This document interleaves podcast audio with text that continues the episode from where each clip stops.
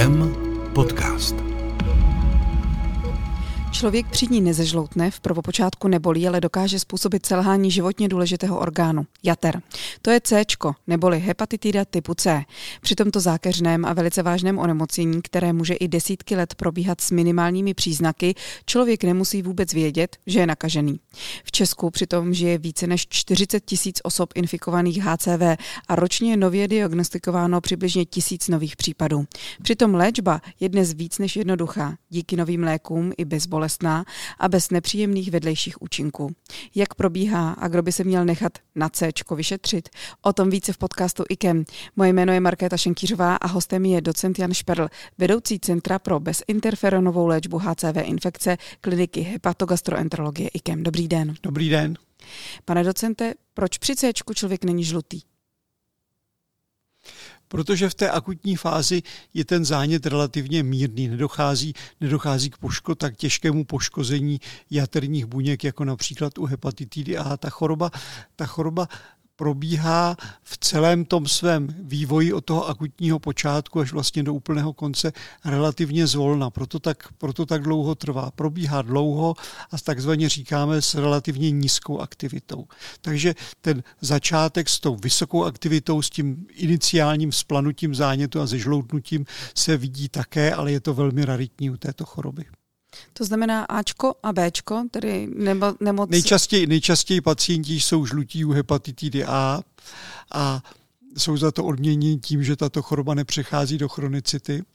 Je to tím, že v té iniciální fázi prostě podlehne, podlehne zničení tím virem relativně velké množství jaterních buněk, protože ta aktivita toho procesu, toho zánětu je veliká. Hepatitida B potom ta má již více těch případů takzvaně bezpříznakového akutního průběhu bez zežloutnutí, no ještě více jich má hepatitida C, kde, jak říkám, to zežloutnutí v té akutní fázi je spíše raritní. Proto jak si mm, úplně nemáme rádi, když se tomu říká virová žloutenka typu C, protože to zežloutnutí je raditní záležitostí a většinou ti pacienti zežlotnou až po těch 30-40 letech průběhu eh, nepoznaného onemocnění. Pokud vyvinou jaterní cirhózu, tak to je pak příznak jaksi úplného, úplného mm, úplně nepříznivého vývoje, případně tedy jaksi potřeby transplantace jater. Ačko je nemoc takzvaných špinavých rukou, Bčko, to se, to se přináší především krví, že, z matky na, plodu, na plod a tak dále. Jak se nakazí člověk Cčkem? prakticky stejným způsobem jako u Bčka.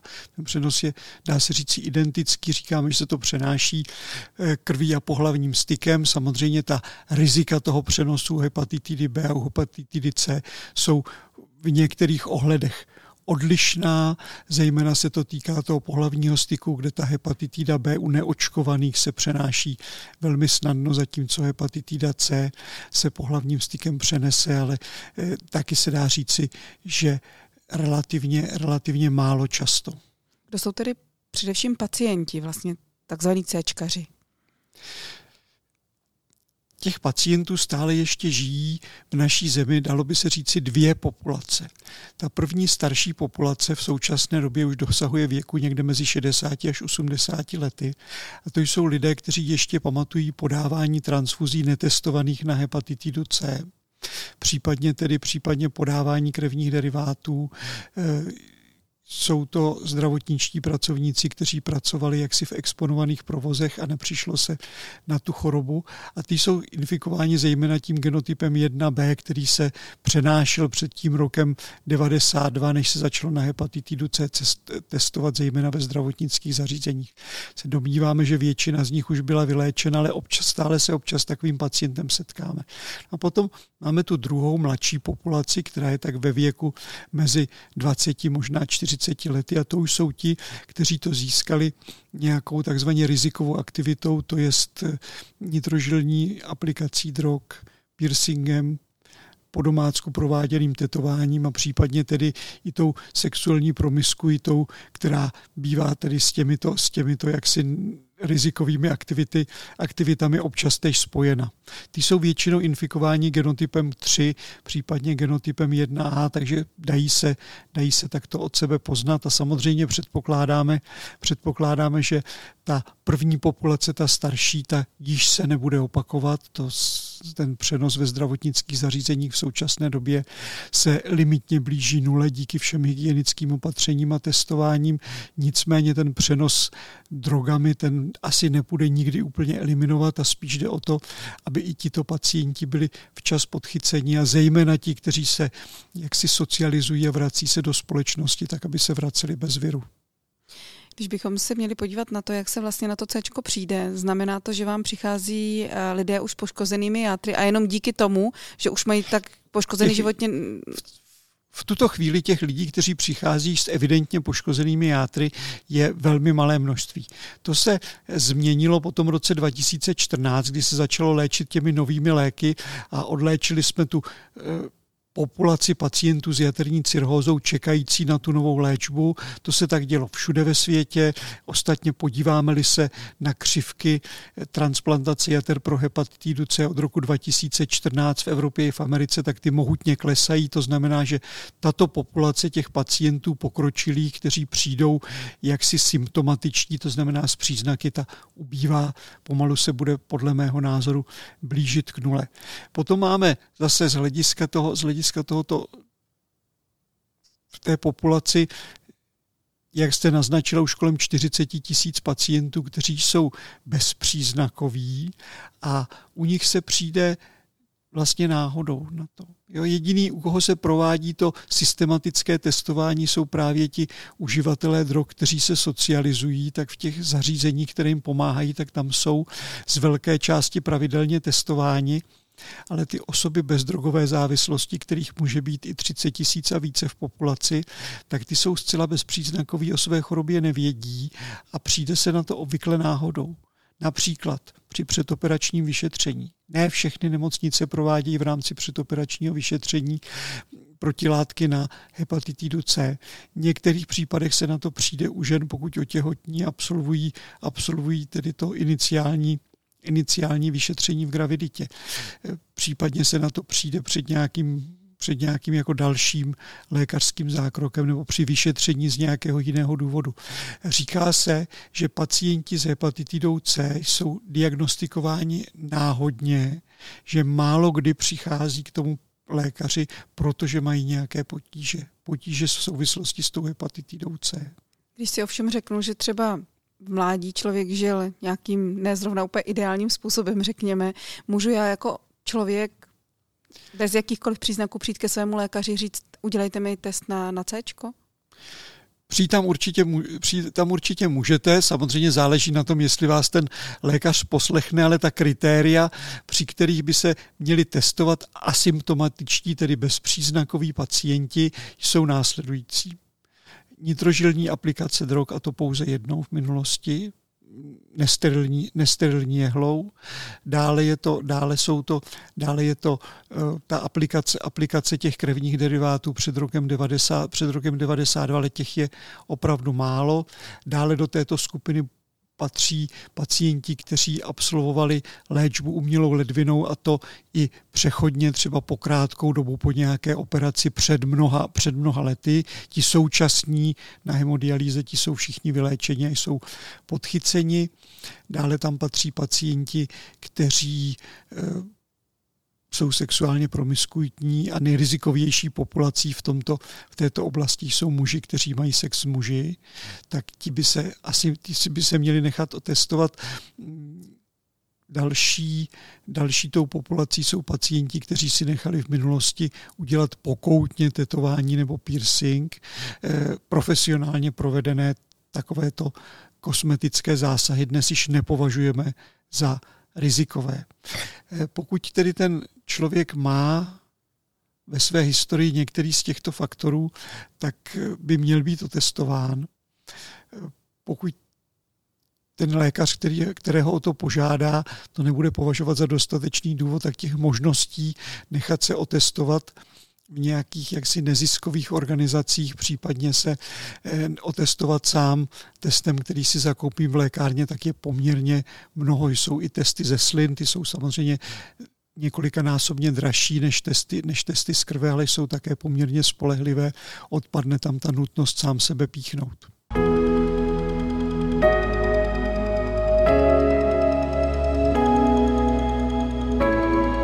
Posloucháte IKEM podcast.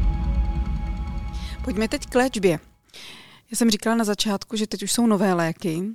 Spousta lidí se ovšem pořád myslí, že se léčí interferonem, to znamená lékem, který nebyl úplně ideální pro léčbu C, protože měl spoustu vedlejších účinků a ty lidé to nedobře tolerovali. Tak eh, jaký je teď rozdíl mezi lékem před a lékem nyní? Máte pravdu, že interferon nebyl úplně ideální a já bych ho ale nechtěl zatracovat, protože jsem s ním žil 20 let jako pracovně a Mm, ono to mnoha lidem zachránilo život. Sice si své vytrpěli, ale byli rádi, že se vyléčili.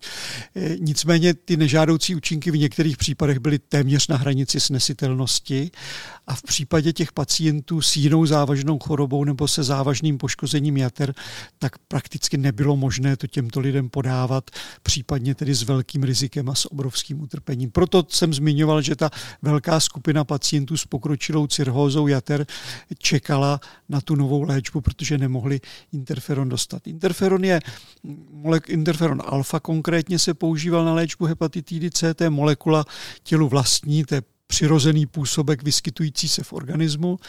Jeho jaksi smyslem existence této molekuly je imunostimulace. Pokud se člověk setká s nějakou virovou, virovou infekcí, tak je to molekula zúčastněná jaksi v imunitní reakci proti této virové infekci a my jsme tuto molekulu, která byla připravena ve farmaceutickém průmyslu, vyčistěna, tak jsme ji podávali ve vysokých dávkách injekčně pacientům, abychom vystimulovali jejich imunitu, která potom nespecifickým způsobem vylou, vedla k vyloučení toho viru z organismu. Takže ten interferon alfa se v určité době používal nejenom na hepatitidu C, ale i na hepatitidu B, protože je to takzvaně nespecifický protivirový lék.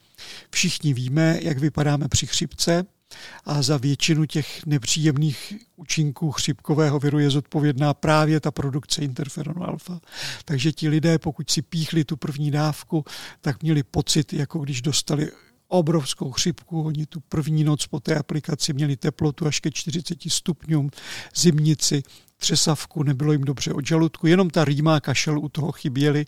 Ráno prakticky nebyli schopni vstát z lůžka, to vypadalo jako když byli po velkém flámu a na všechno si člověk zvykne, zvykne si trochu i na interferon alfa, takže ty reakce potom v té další léčbě, která trvala 12 měsíců, tak eh, nebyly tak bouřlivé, nicméně prohlubovaly se zase takové ty takzvaně chronické nežádoucí účinky, to znamená únava, deprese, nechutenství, rekordní zhubnutí při léčbě interferonem. Já jsem měl 26 kg jednoho mladého člověka, on byl tedy na počátku obézní a moc si to pochvaloval, jak krásně zhubnul, ale u těch pacientů, jak si s jaterním onemocněním závažnějším to hubnutí nebylo žádoucí.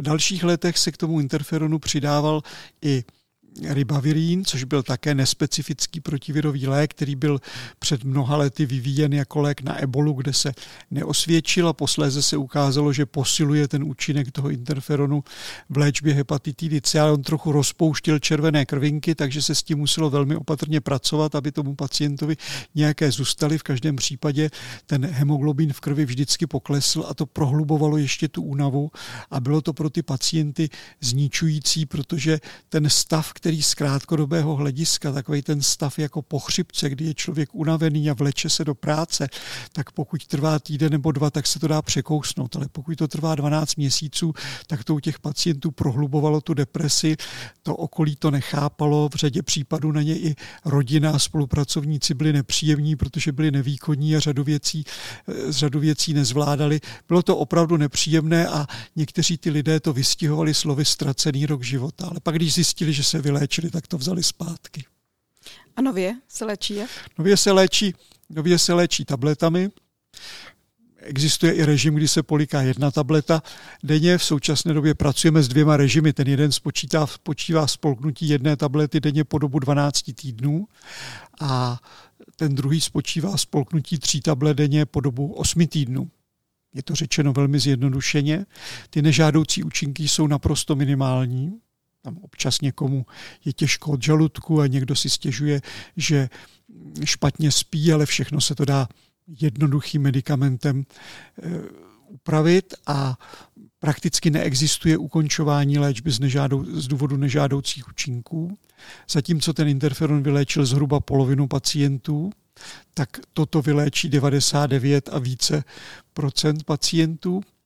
A jenom takovou perličku pro zajímavosti první pacienti, kteří byli léčeni těmi novými léky, byli ti, kteří předtím dostávali interferon a nevyléčili se, tak pak dostali tyto nové léky a oni v tom prvním týdnu léčby se nám vraceli zpátky a říkali, vy jste mi určitě dali nějaké placebo, protože mě vůbec není špatně, to nemůže fungovat ten lék, když mi po něm není špatně. Byli samozřejmě velmi překvapeni, když se vyléčili. Co se týče toho 0,1%, které není vyléčeno, jde o to, že se nedokážou vyléčit, nebo že třeba nedokážou dodržovat nějaký rytmus braní léku? Jsou tam obě skupiny pacientů v této mezi těmi nevyléčenými. To opravdu musíme vyléčit velké množství pacientů, abychom získali tu podstatnou skupinu těch nevyléčených a mohli ji nějakým způsobem zkoumat a hodnotit. Pro ty pacienty, kteří se nevyléčili z důvodu takzvaně virologických, to znamená, že ten virus odolával té léčbě, tak máme ještě takzvanou záchranou léčbu, která se podává jedna tableta 12 týdnů a v té tabletě jsou tři účinné látky. Zatímco v těch předchozích tabletách, v těch používaných pro tu první léčbu jsou v každé dvě, dva účinné léky, tak tady jsou potom tři a v zásadě při tom opakování té léčby eh, tímto preparátem nemáme nikoho, koho bychom nedostali do toho stavu, že řekneme, že je vyléčen. Pojďme teď trošku, já nechci říkat strašit, ale spíš říci, co se stane s člověkem nebo s lidmi, s pacienty, kteří C mají a odmítnou se léčit, protože jim vlastně teď nic není. Já myslím, že takových pacientů je v současné době již naprosté minimum. Kdo o tom ví a odmítne léčbu těmito novými léky, protože ti lidé to už slyšeli, ono se o tom docela mluví, takže těm lékům věří, ale ten problém je v něčem jiném. Oni o té chorobě nevědí.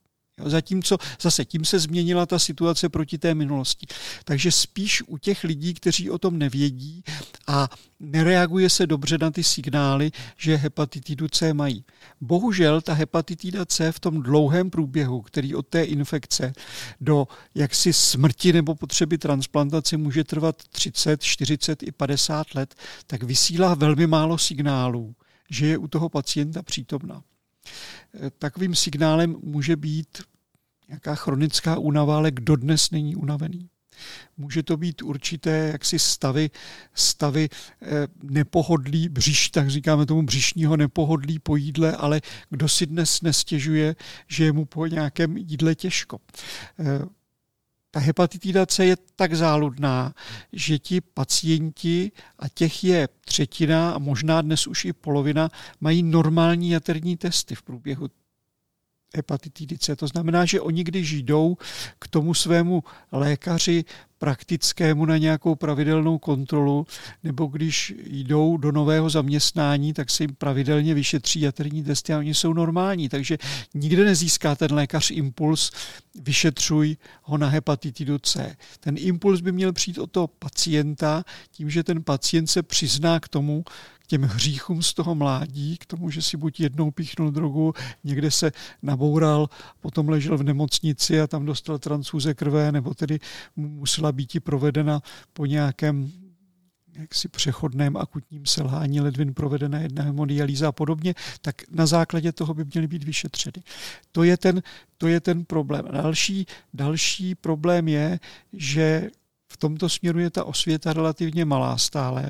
A my jsme byli rádi, aby se to více dostávalo k těm lidem, kteří to mají slyšet, aby více začali chodit a říkat si, vyšetřete mě. Například ten problém, ten problém mm, gravidních žen. Eh, to je skvělé, pokud se budou bylo by to skvělé, pokud by se testovaly všechny gravidní ženy, ale pokud se budou testovat gravidní ženy, tak samozřejmě léčba je možná až po porodu. Ty léky nemají nežádoucí účinky, ale v graviditě se podávat nedají. A samozřejmě pokud by žena udělala takovou úvahu, já jsem si před pár lety píchla několikrát drogu nesterilní jehlou, a teď bych chtěla mít děti, tak se nechám nejdřív vyšetřit na hepatitidu C. Pokud ji bude mít pozitivní, tak se během dvou měsíců vyléčí a je všechno v pohodě. Tak to je ta správná úvaha protože tu ženu vlastně, u které se na to přijde až na začátku té gravidity, můžeme léčit až po porodu. Ta pravděpodobnost, že se to přenese na to dítě, je velmi nízká, ale je třeba 3 až 5% a to dítě dnes už také umíme odléčit, ale je to jedna léčba navíc a jsou to nervy navíc, hlavně pro tu ženu, jestli se to přenese nebo nepřenese. Takže já toto říkám jenom příklad, jakou tu osvětu je potřeba dostat do populace a ty lidé by měli o, té, o tom svém zdraví více přemýšlet. Říká docent Jan Šperl, vedoucí Centra pro bezinterferonovou léčbu HCV infekce kliniky hepatogastroenterologie IKEM. Díky moc, že jste přišel, že jsme si o C poprvé povídali. Myslím si, že to nebylo naposled a doufejme, že ta prostupnost informací do veřejnosti i díky podcastu IKEM třeba bude o trošku větší. Děkuji za pozvání.